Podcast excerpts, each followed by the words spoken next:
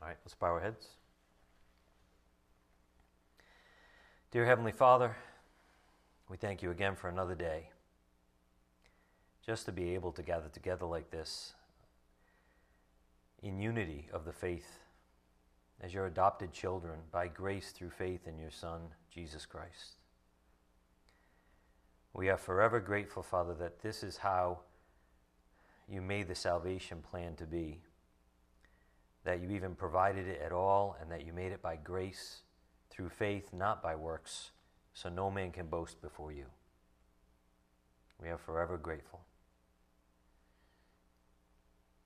Father, we ask right now that you guide us by your Spirit. Help us learn your word, understand how you think, your perspective, by your Spirit's power. We ask all these things in Christ's precious name.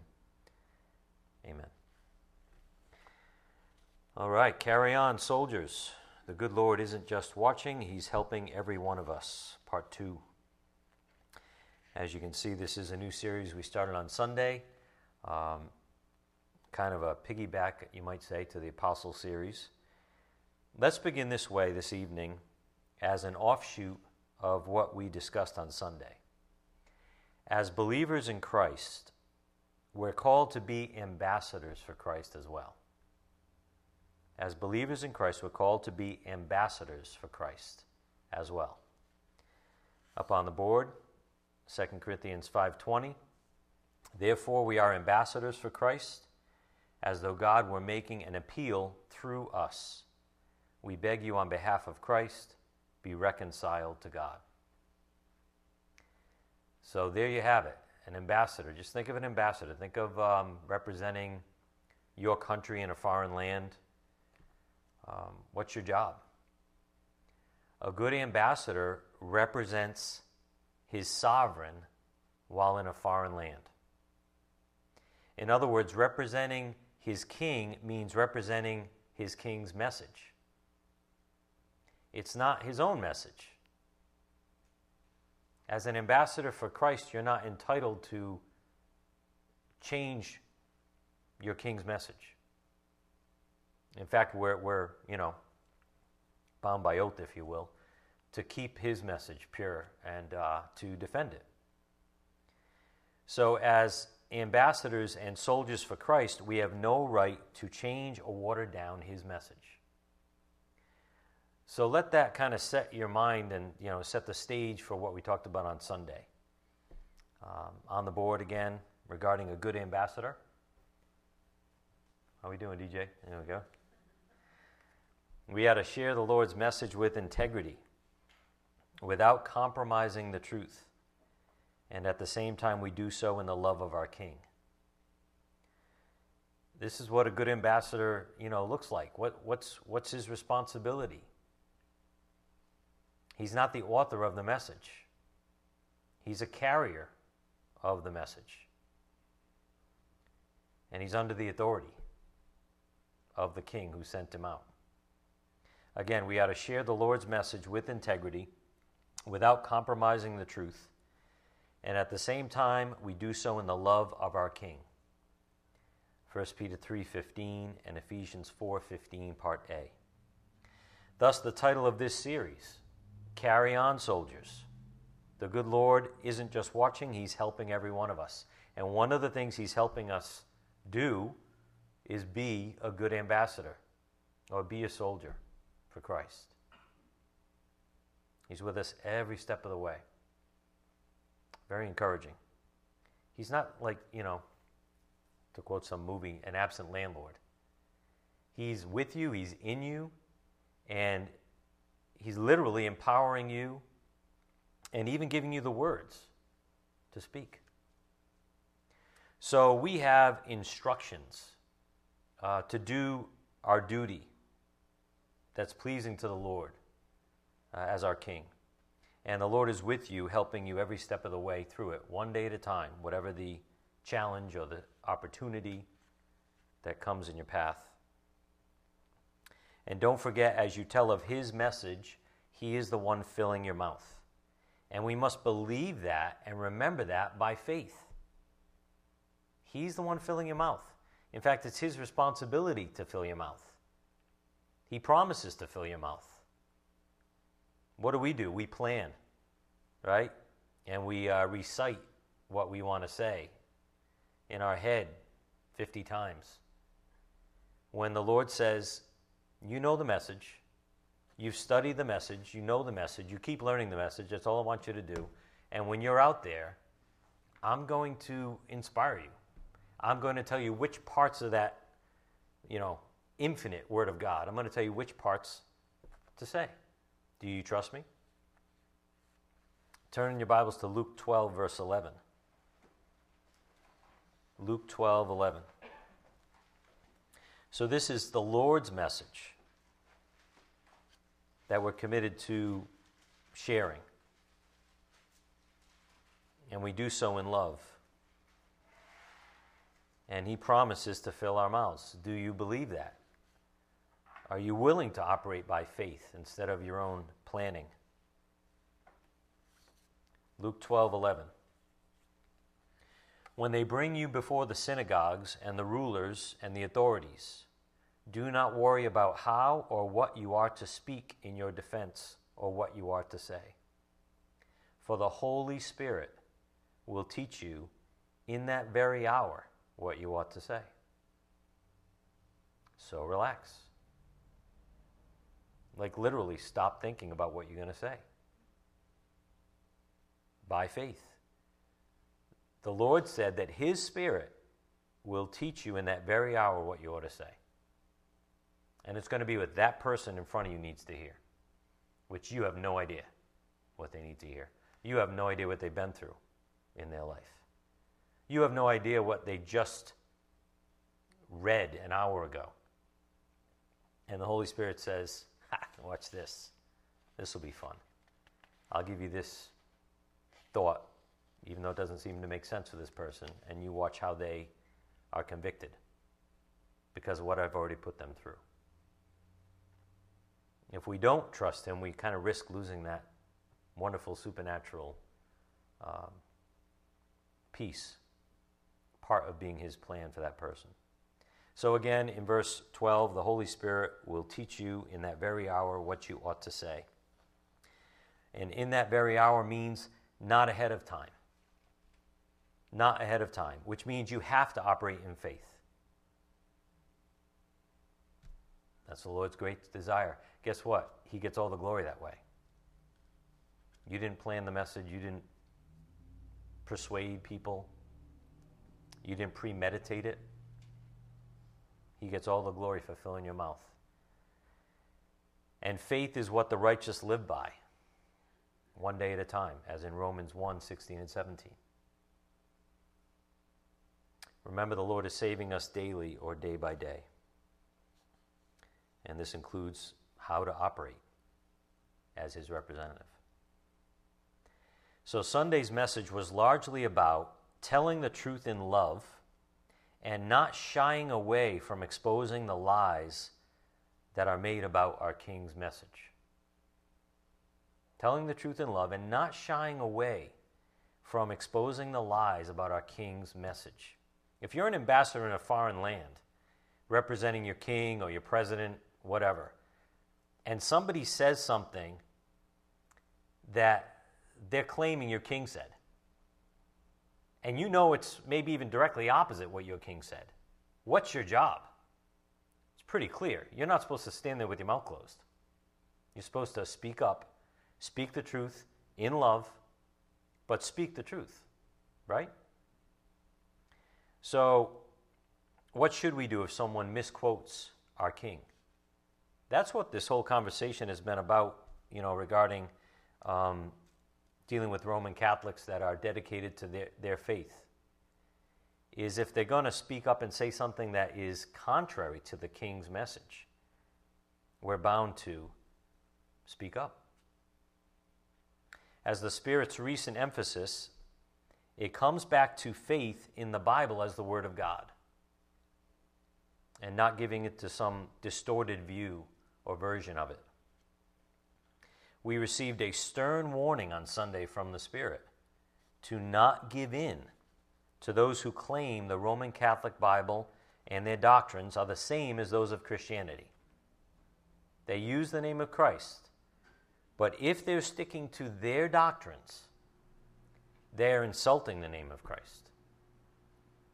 Because it's not by grace, it's by works. And a whole bunch of other things, as we noted. The fact is, if people adhere to the Roman Catholic doctrines and Bible, they have a perverted version of Christ's message and salvation. It's perverted, it's twisted, unfortunately.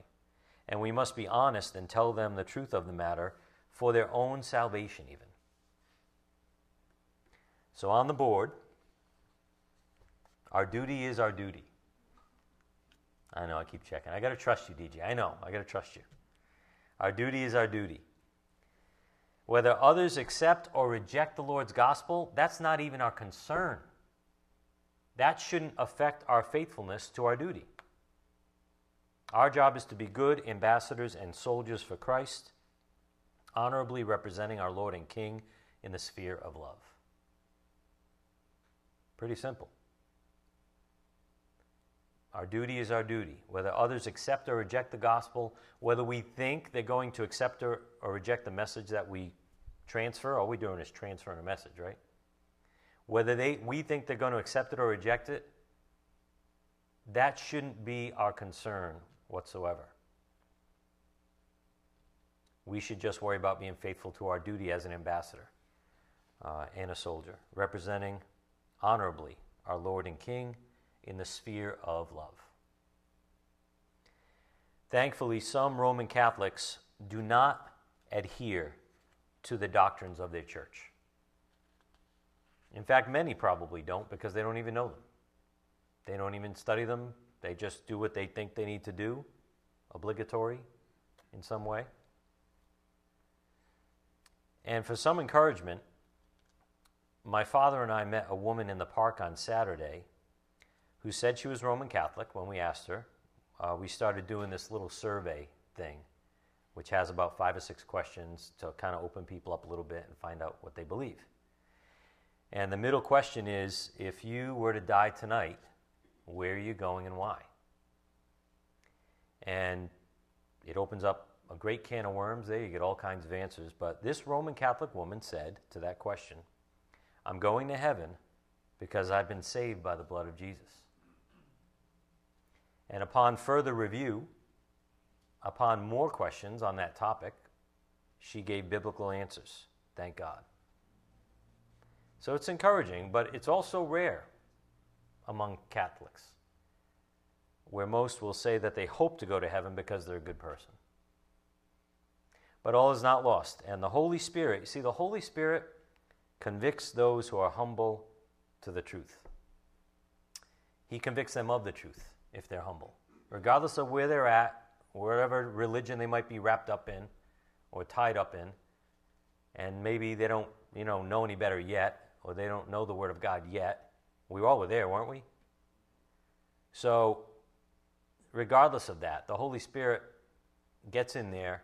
If somebody's humble, He's going to give them the truth, and they're going to cling to that truth. Thank God for that. So, this isn't saying Roman Catholics can't be saved. But if they hold dearly to the doctrines of the Roman Catholic Church, they have a big problem, probably regarding salvation. So let's be reminded of the lies that we need exposing, or that need exposing, which hopefully will save some from eternal condemnation in the process. We were reminded that the Roman Catholics have a different Bible than the one inspired by the Holy Spirit, which was compiled by the early church fathers. The Catholic Bible has added 14 books to the original Bible. And that was done hundreds of years after the Bible was already put together.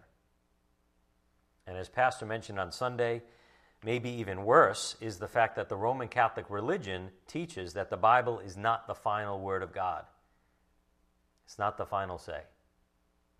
It's not the final authority or message from God. The Roman Catholics claim that there is extra biblical special revelation. just like the Mormons do and the Jehovah's Witnesses do.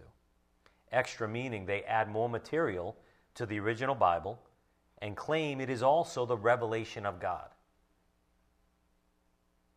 And the Roman Catholics claim there is more special revelation that comes directly from the so called church and from the Pope as the vicar of Christ. So it gets really disgusting because it undermines the authority of Jesus Christ himself. Because remember, Jesus is called the Word. So if you're, if you're adding to the Word, you're adding to Jesus Christ and His very, very gospel. Think about that. If you mess with the Word, you mess with Jesus Christ because they're one and the same. And some people might do this unwittingly or ignorantly, but nonetheless, it is a grave error and one that leads to deception, even about salvation itself. So, we have the opportunity to step in with certain people at certain times and be a good ambassador. Give the message from the King the best we can by grace through faith. Trust that He'll fill our mouths. And by God's grace, we might help save some. But the last thing we're supposed to do is to sit back and not say anything when lies have come forward, uh, you know, misrepresenting the king. That's the last thing we should do is sit back and not say anything. I mean, who do you serve? We have to ask ourselves who do we serve? Ourselves, our own comfort, our own reputation? If we trusted in Christ as Lord and, and Savior, we have a, um, you know, how do you describe it, right? What we owe Him, so to speak. But we can bring nothing to the table. All we can do is let Him use us if, if we're willing. So here are some of the heresies of the Roman Catholic Church that we saw on Sunday, and they're an attack on your King and your Savior the one whom you are to be a good ambassador for. So on the board, Roman Catholic heresies, rejection of sola scriptura, which means only the Bible is God's special revelation. They also claim the Pope is vicar of Christ, which means Jesus' substitute as head of the church. They believe salvation is not by faith alone in Christ alone. They include human works for justification. And they believe in a place called purgatory. Not all believers go directly to heaven upon death, which clearly the Bible says all true believers do go to heaven directly upon death. So these things add and twist the truth. So, you know, that's why maybe the Spirit's educating us right now because we all will deal with some Catholics in our walk in living in this area. And our job's to be prepared. Our job is to be ready to make a defense for the hope that is in us. It doesn't matter, listen, it doesn't matter what you say, and it doesn't matter how good you are at saying it. It matters that you know the truth, that you trust God, and He'll fill your mouth when the time comes. Have you ever said something to somebody about the Lord and wondered where that came from?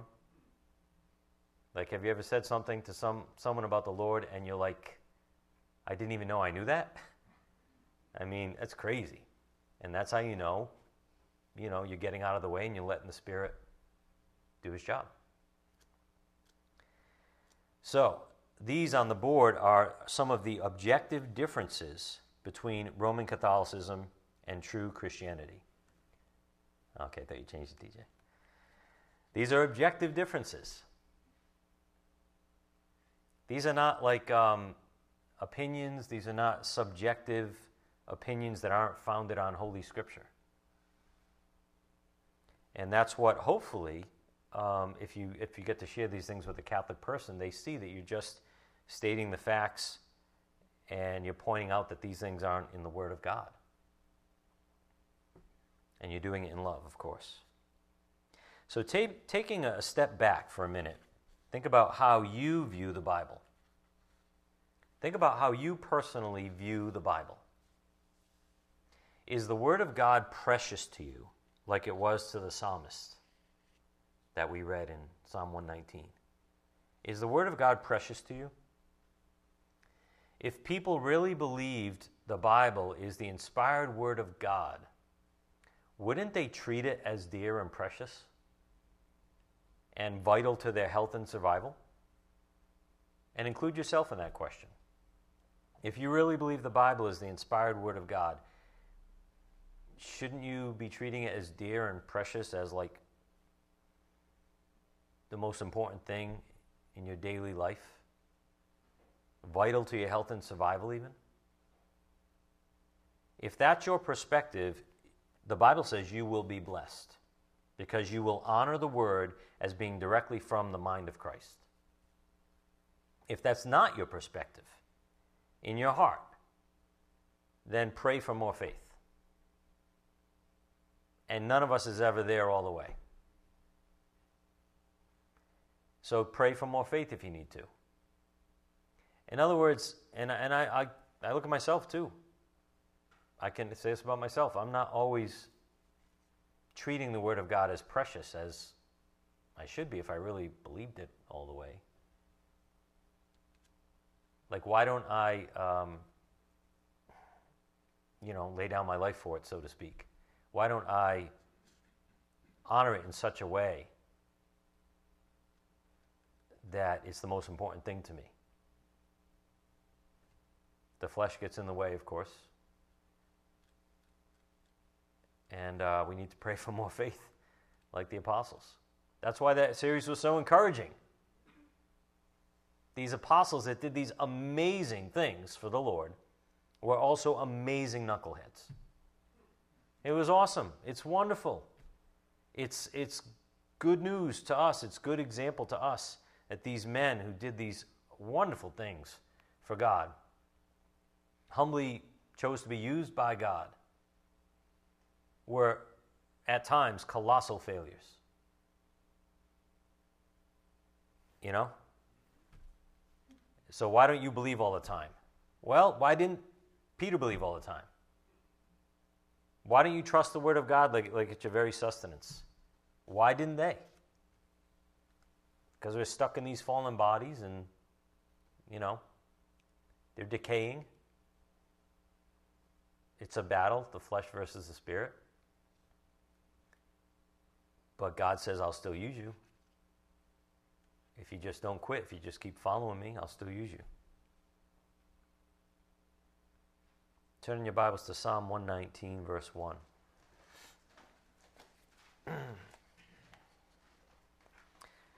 it's pretty humbling, isn't it, to admit that you're not as dedicated to the Word as you should be, or that you don't look at it as precious.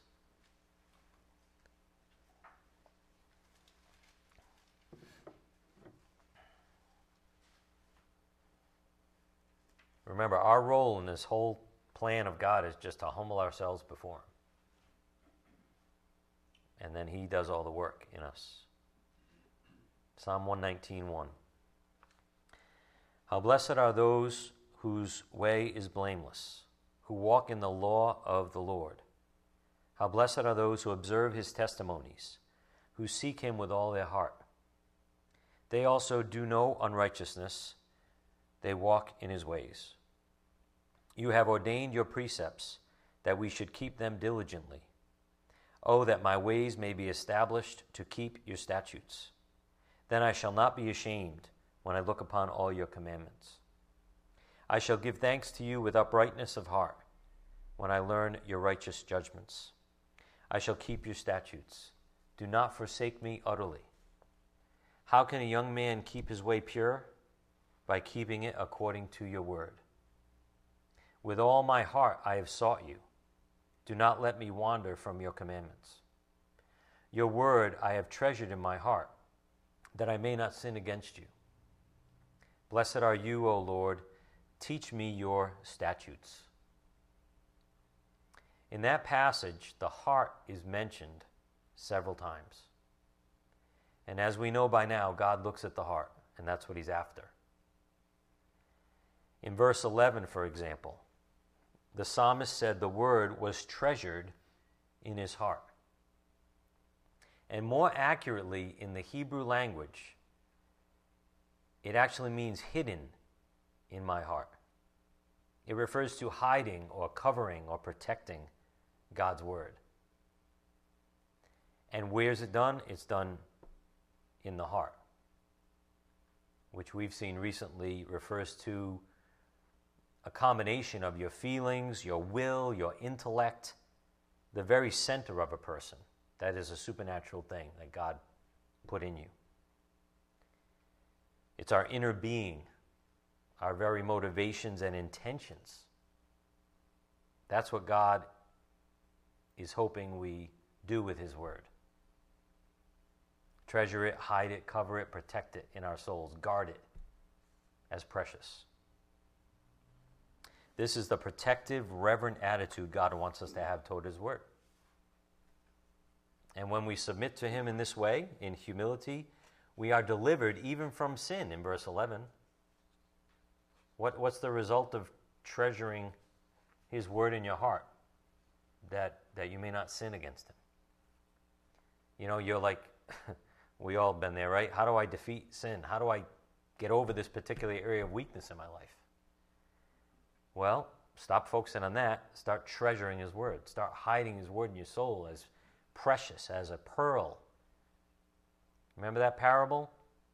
The man that found the pearl in the field, he dug it up and then he, he, he buried it again and then went and sold everything he had to buy that field. He hid it in his heart, so to speak. This is the most important thing in my life. So he will deliver us through that attitude about his word. That's what we've been seeing. We saw another section of Psalm 119 on Sunday, and we must ask ourselves if this is our perspective. And if not, why not? Look at Psalm 119, 103. Oh, actually, this is on the board, too. On the board. How sweet are your words to my taste! Yes, sweeter than honey to my mouth. From your precepts I get understanding, therefore I hate every false way. Your word is a lamp to my feet and a light to my path. So we have to honest, honestly ask ourselves is that our heart's perspective? I mean, we're not talking about, you know, most of you are here. Those of you that are here that are regularly, you know, attend, you're seeking God's word to a certain degree in your life, which is wonderful. But let's talk about like our motivation.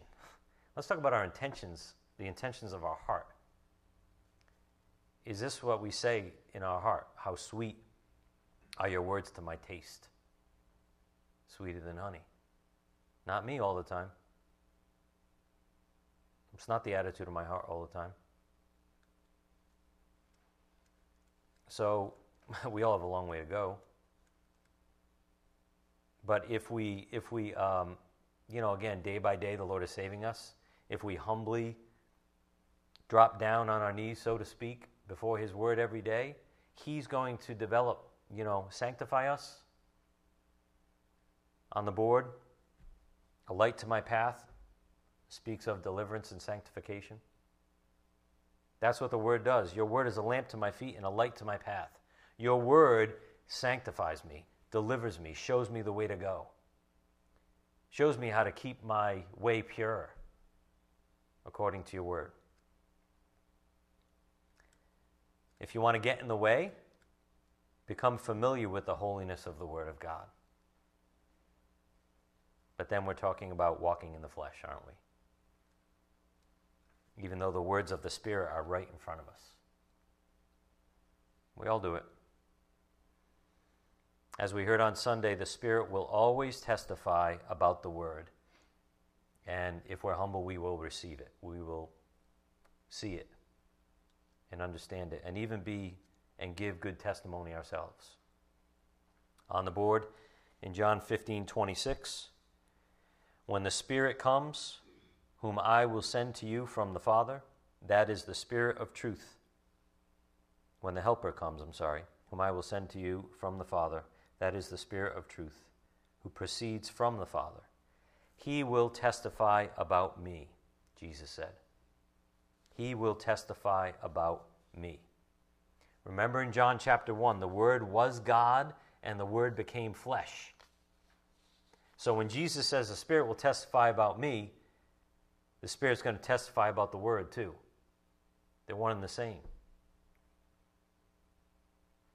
In our journey of being saved daily, we decide each day if we want to be delivered by faith in the Word or go back to the bondage of doubting.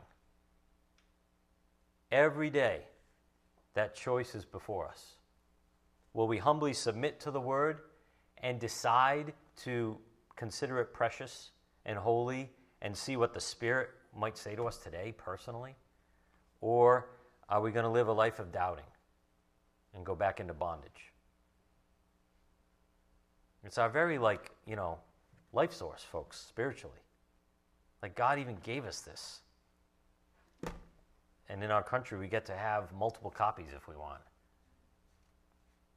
It's our life source. It's, it's, it's breathing spiritually. It's, it's, it's God Himself. It's the mind of Christ. But we decide every day if we're going to be delivered or not by it. So that's why every day we wake up, the first thing we should do is thank God for life itself, which none of us deserve, and thank God for His grace and mercy. And how about turning to His Word? What a concept, huh? Even if it's a verse in the morning. Even if it's praying and asking God to uh, bring a verse to your remembrance from yesterday or something, or from the lessons or whatever. In other words, what's your attitude towards the Word? Your, what's your priority towards the Word in your soul, in your heart? On the board, regarding deliverance, we get familiar with the holiness of the Word. But freedom is on the other side of familiarity. It's only when we turn away from that horrible habit of being familiar and we look at God's Word again when we wake up every morning as precious, as whoa, God gave me His Word. Like it's all right here. Like, why aren't we walking around hugging our Bibles? I don't mean literally. If you do that, you know, they might throw you in jail or something these days, who knows. But that's our, that should be our heart's attitude towards, towards the Word. So again, we get familiar with the holiness of the Word, but freedom is on the other side of that familiarity. On the board in Hebrews 4:12, for the word of God is living and active and sharper than any two-edged sword, and piercing as far as the division of soul and spirit. What else can divide the soul and the spirit? We don't even know what it looks like. Forget somehow getting in there and dividing the two. But the Word of God is supernatural, it's the mind of Christ, piercing as far as the division of soul and spirit, of both joints and marrow, and able to judge the thoughts and intentions of the heart. Only God can do that. And so you have the power of the Word. the Word, which is God, even knows what's going on in your heart, your motivations, even. Think about that for a, for a minute here as I sip. Think about that. The Word of God, God Himself, even knows what's going on in your heart and your motivations. I struggle with this sometimes. I go through my day and I'm like, I'm even trying to figure out my own motivation. Am I doing this for the right reason? What's my motivation for doing this? And then you start rationalizing and justifying a little bit, right? And then you're like, Am I rationalizing right now? No, I'm not rationalizing right now. Yeah, maybe I am. Why? Because you, you don't even, you can't even figure out your own heart. You can't. You know, deceived and desperately wicked. But God can, and God does. So, and what's our job again? What's our role? To be humble that's, that's the only thing we can do to let the Word of God rescue us, so to speak. To let the Word of God get in there and do what it's doing, and, and even revealing your thoughts and intentions of your heart. Wow, crazy stuff. But He'll do that for you if, if we just keep, you know, humbling ourselves before Him by grace through faith. And we experience the very power of the Word when we submit to Him. So on the board, we must stand firm and guard our hearts regarding the status of the Word of God in our own souls. It is absolutely holy. Stand firm and guard your hearts regarding the status of the Word of God. In other words, what you think about the Word of God. You actually have to protect that in your own souls because your own souls are going to be attacked by the world, by school teachers, by people at work, by science, scientists, so called brilliant men. Your position, your opinion of the Word of God is going to be attacked in this world very subtly. So stand guard. Guard your hearts. One last reading from the psalmist in Psalm 119. Look at verse 57. Psalm 119, 57. The Lord is my portion. I have promised to keep your words. I sought your favor with all my heart. Be gracious to me according to your word. Psalmist was very smart. He was even, you know, leaning on the Lord, saying, Lord, you promised to do this in your word, to be gracious to me, for example. And he sought the Lord with all his heart. That's our objective, we might say. The Spirit's recent message has been very clear and direct. On the board, the Word is the source of deliverance in our lives. Very simple. That's what the Spirit's been telling us now for a few weeks through blogs and messages. The Word is the source of deliverance in our lives. You want to be delivered? You want to have peace and happiness and contentment? You have to honor the Word just like you would honor God because they are the same. You want to be delivered, you must worship the Word. That's your attitude toward it, and that's how you treat it, and that's how you go into it. And you'll be delivered. So here's a question for all of us.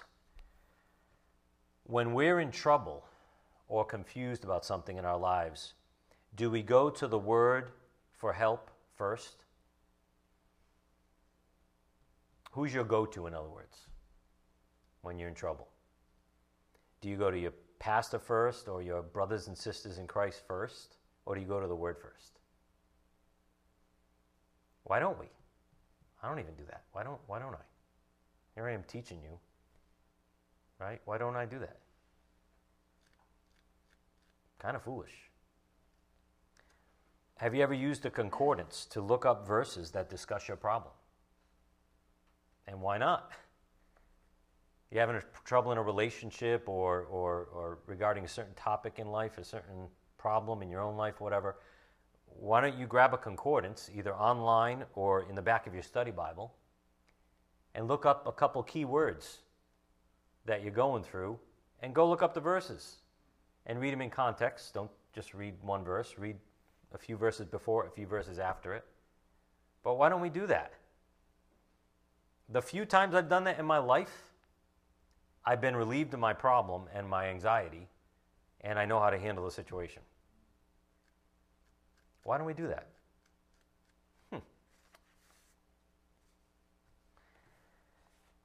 The Word should be looked to daily to solve our problems, even. Not even our pastor, not even our pastor's messages. The Word, you and your personal relationship with God.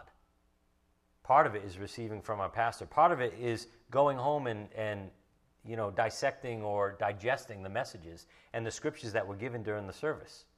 And be like, why is the Holy Spirit bringing up this scripture now? And going home and like personally receiving it from the Lord. And that word, you know, this word is given to all of us individually by God. It's not just given to pastors. And we rely on our pastor's teaching for our whole spiritual sustenance. He's a tour guide, as we've learned. Our job is to go home and take it personally and even, you know, dive into the Word say, this, this is the problem solver. What do you have to say about this, Lord, or that? If we really believe the Bible is the Word of God, then why wouldn't we go to it first for all of our concerns? If you knew about a life saving medicine, would you not take it? If you knew the answers to the final exam, would you not study it? Foolishness, right? But once again, you see, it comes back to faith. Because if, we, if you don't really believe this is the Word of God, or you're not sure this is the Word of God, you're not going to go to it for all the answers in life. It comes back to faith. Are you willing to trust? And God's given us plenty of evidence if you read it, but are you willing to trust that the Bible is the Word of God in your own life, personally in your own heart? Because only a surrender to that truth is going to bring about deliverance in our lives. It's the very pages of Scripture that give us encouragement and light the path that we're to walk. On the board, that's what we learned in this series on the apostles, on what the apostles lacked understanding, humility, faith, commitment, power. It was very encouraging to us because we know our own faults and our own inabilities, our own shortcomings. But as Pastor mentioned on Sunday, the flesh will not be encouraged by that series on the apostles, talking about what they lacked. Some religious might, people might even defend them and say, hey, they, they're, they're holy, great men of God. And they were, by the power of the Spirit. But they put them on a pedestal. And they want to put them on a pedestal so they can try to achieve what they achieved in the energy of the flesh. You see, the flesh, and this goes for every other religion in the world, the flesh sees works as the basis for salvation, not as the result of it. You get that? The flesh sees the works, good works, as the basis for salvation, not the result of it. That's the horror of religion. That's the scariness of religion. Because it, it fools, it feeds the flesh. It's like giving a monster, you know, treats and making him stronger. It feeds the flesh to say, hey, I can do this on my own. I can impress God like the apostles did. I can be better than most others that are watching me. Watch this. And the flesh loves every minute of it. And that's what religion does uh, it puts the cart before the horse. And it's horrible because it denies the Lord's salvation. This is why most Catholics need to hear the grace and truth of the Lord's gospel because they're stuck in that way of thinking. I know I was one of them for years. Many of you were too. Stuck in that way of thinking. It's hard to even put your finger on it. But in their heart, in their heart, they think that they can be good enough and impress God on their own. That's the problem. And it takes heart surgery by the Lord Himself to cut that open and to say, You're way wrong here. You're deceived. You're buying a lie. And thus the need to understand what the Bible says about man's total depravity. Like in Romans 3, all have sinned and fall short of the glory of God. That's our job as ambassadors. We gotta we gotta tell these people in love, even though they're not gonna want to hear it sometimes. They're gonna deny it. But what's our job too? To plant seeds. Uh, we don't make it grow. God makes it grow. Do your job as an ambassador. Do your duty. Give the accurate message of the Lord's gospel, and let Him go to work on their, in their souls. It doesn't matter if they're going to reject it or accept it. Do your duty, be a good ambassador, give the proper message. This is what they need to hear, need to realize. All have sinned and fallen short of the glory of God. No one's good enough. If, if someone could be good enough, why did Christ come and go to the cross voluntarily? Many religious people don't understand the passages that tell us God has deliberately chosen the weak to bring him glory. How awesome is that? Chosen the weak to make them strong and make them do supernatural things in their lives. All to the shame and embarrassment of Satan and the fallen angels, and all to the uh, shame and embarrassment of, of people that refuse to think they need Christ. They want to appear strong, and by doing so, they miss out on His amazing grace. Turn in your Bibles to 1 Corinthians 1 26.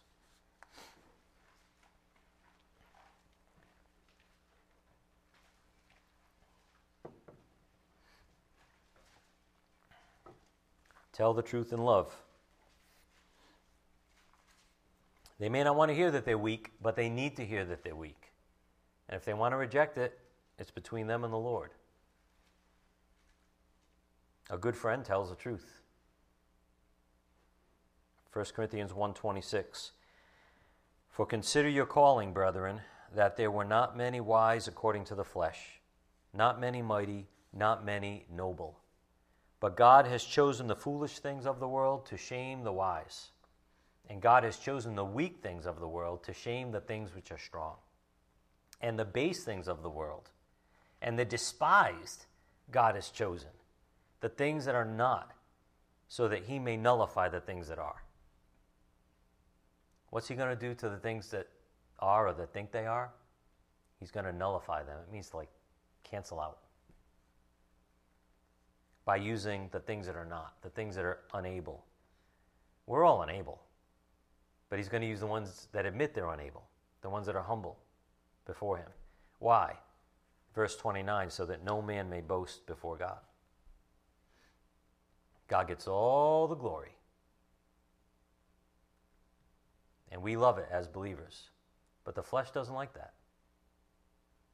The Roman Catholics don't understand, for example, that it's actually good news to realize you're a hopeless and helpless sinner.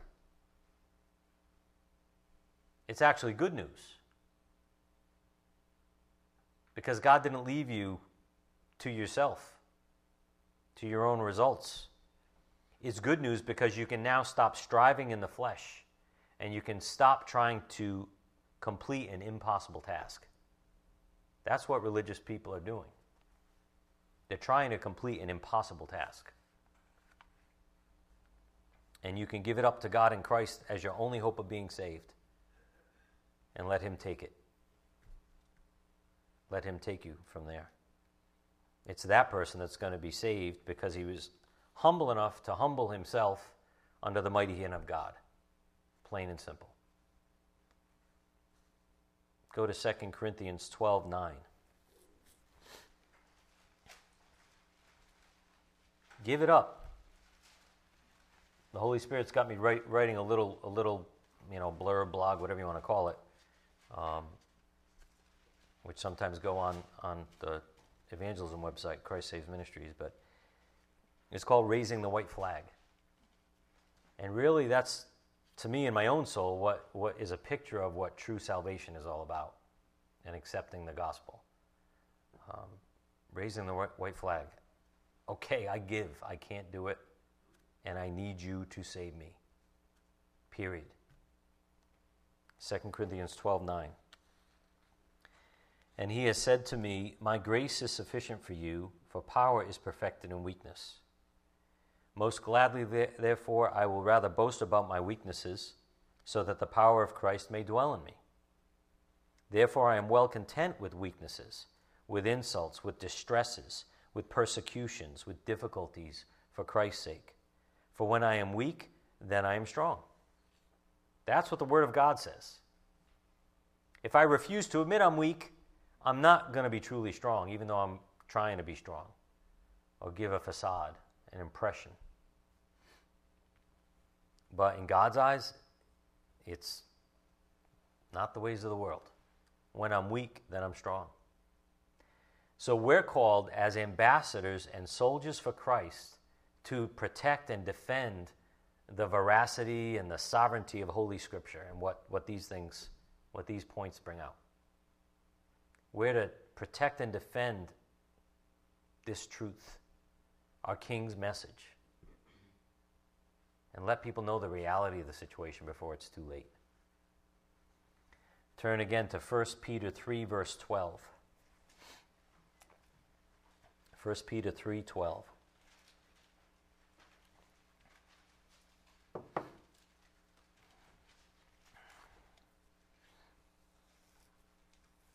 It's really simple to follow Christ if you think about it.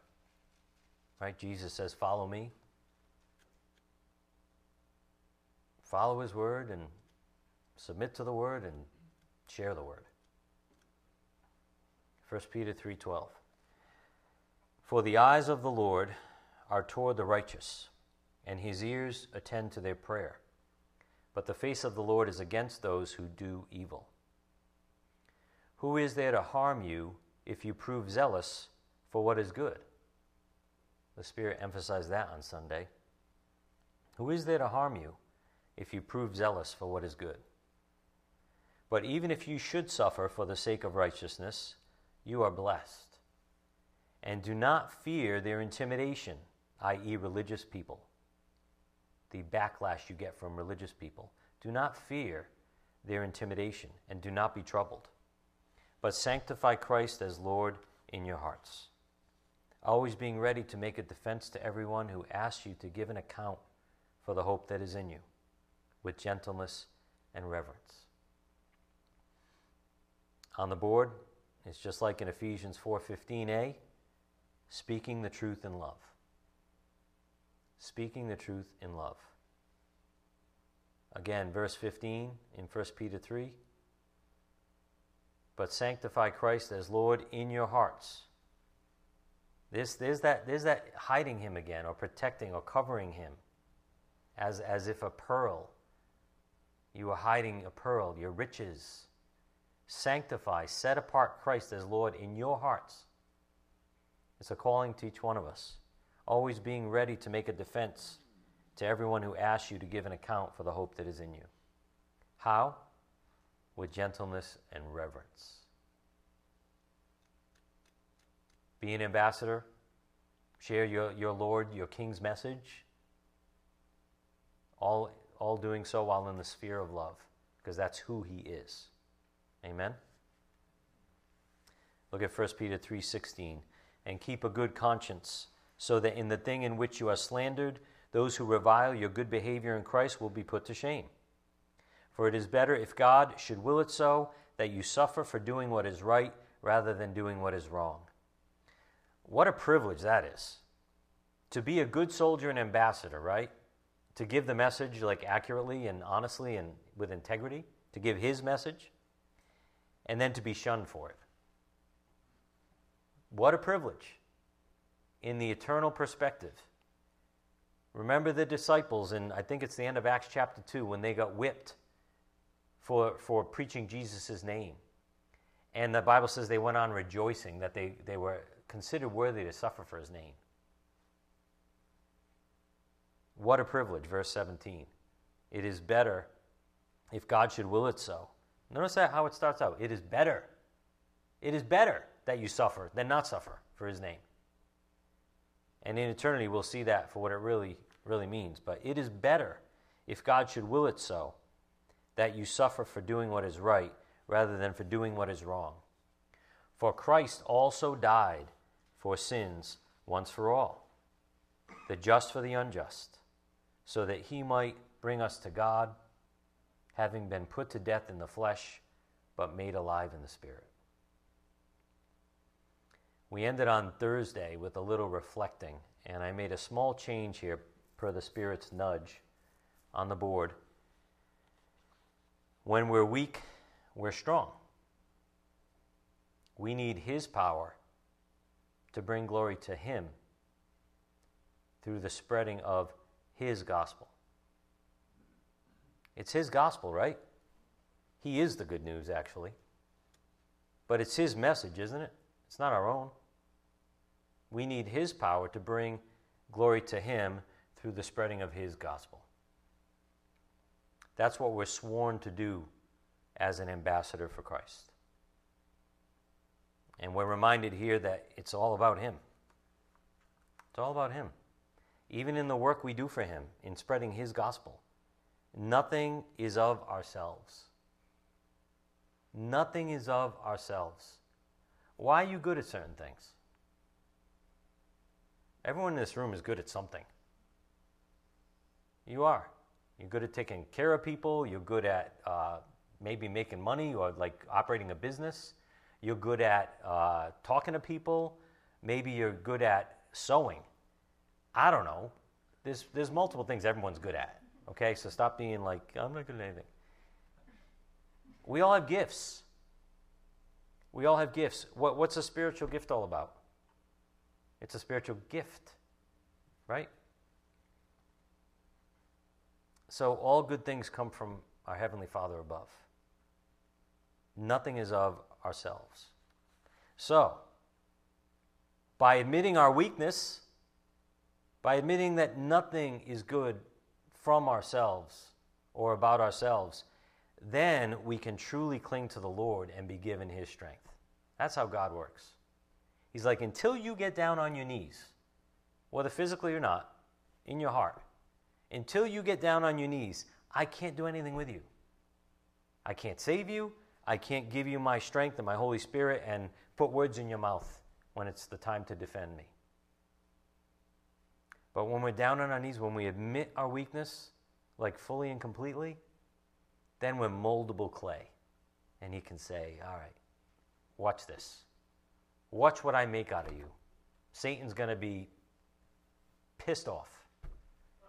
He's going to be befuddled, confused, angry, bitter that, that God used you, a filthy, disgusting sinner, saved you, even though you didn't deserve it one iota, and then made something of you to actually do supernatural things.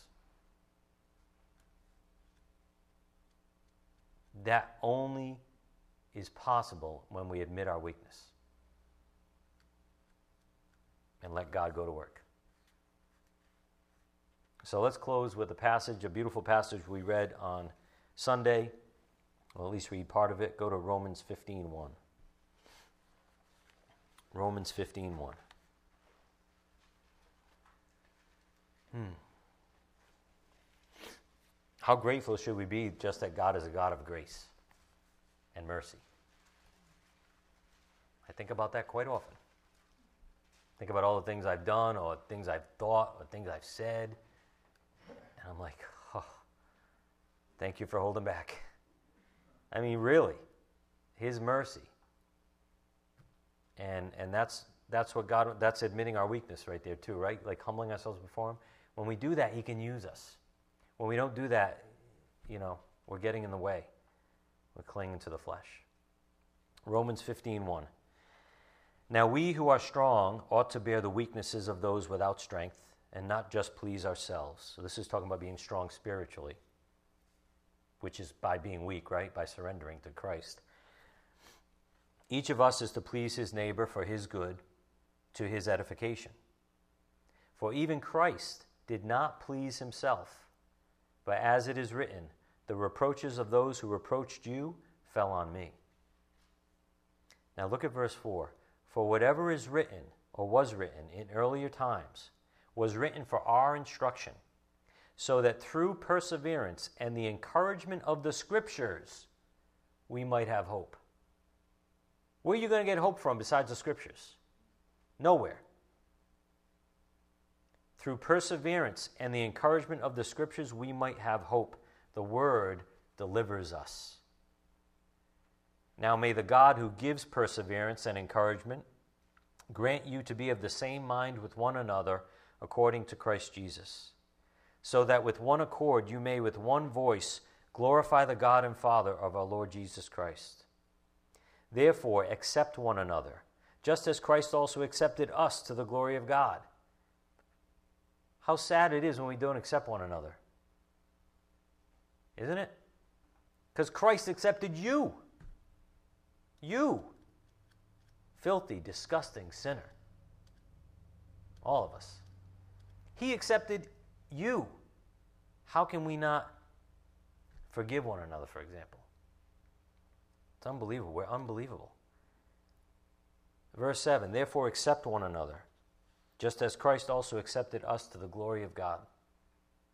For I say that Christ has become a servant to the circumcision on behalf of the truth of God to confirm the promises given to the fathers, and for the Gentiles to glorify God for his mercy. As it is written, Therefore I will give praise to you among the Gentiles, and I will sing to your name.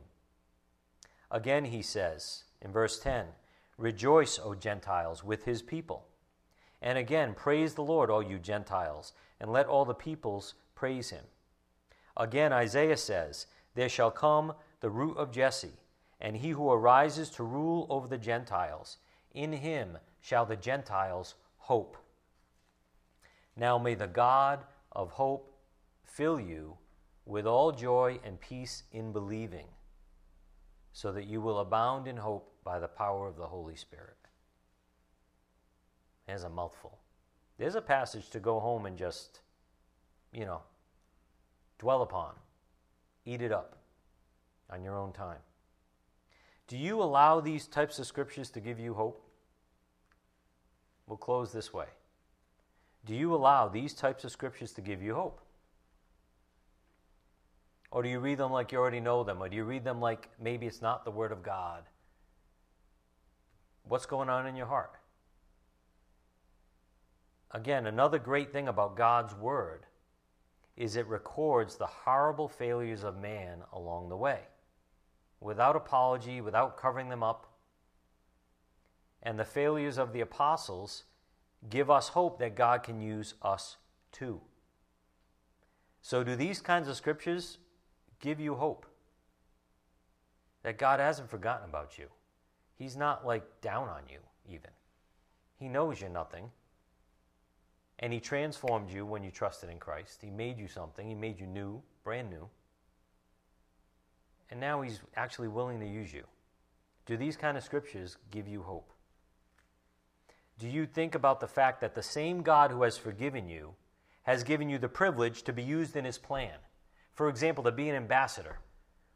Who are you that Christ would send you to the earth and allow you to speak His holy message? Who are you? It's like if the president called you up today and said, Hey, you know what? I want you to go represent the United States in Israel or in whatever, Kenya or whatever country you want. I want you to go represent America in another country. That's what, much more, God has done for you, each and every one of us. Do you think about that fact? That the same God who's forgiven you has given you the privilege to serve Him in that type of a way? Do you appreciate the patience and gentleness of God towards you? And that he's the God of hope? These are all truths found in Holy Scripture that a lot of religious people don't know or believe. So God has called us out to be His soldiers, and He's with us every step of the way, helping us in everything we do. So, as it says in 1 Thessalonians, rejoice always, pray without ceasing, and give thanks in everything, including the fact that we have the holy word of God at our fingertips every day, anytime we want it, that has the truth, that doesn't lie to us.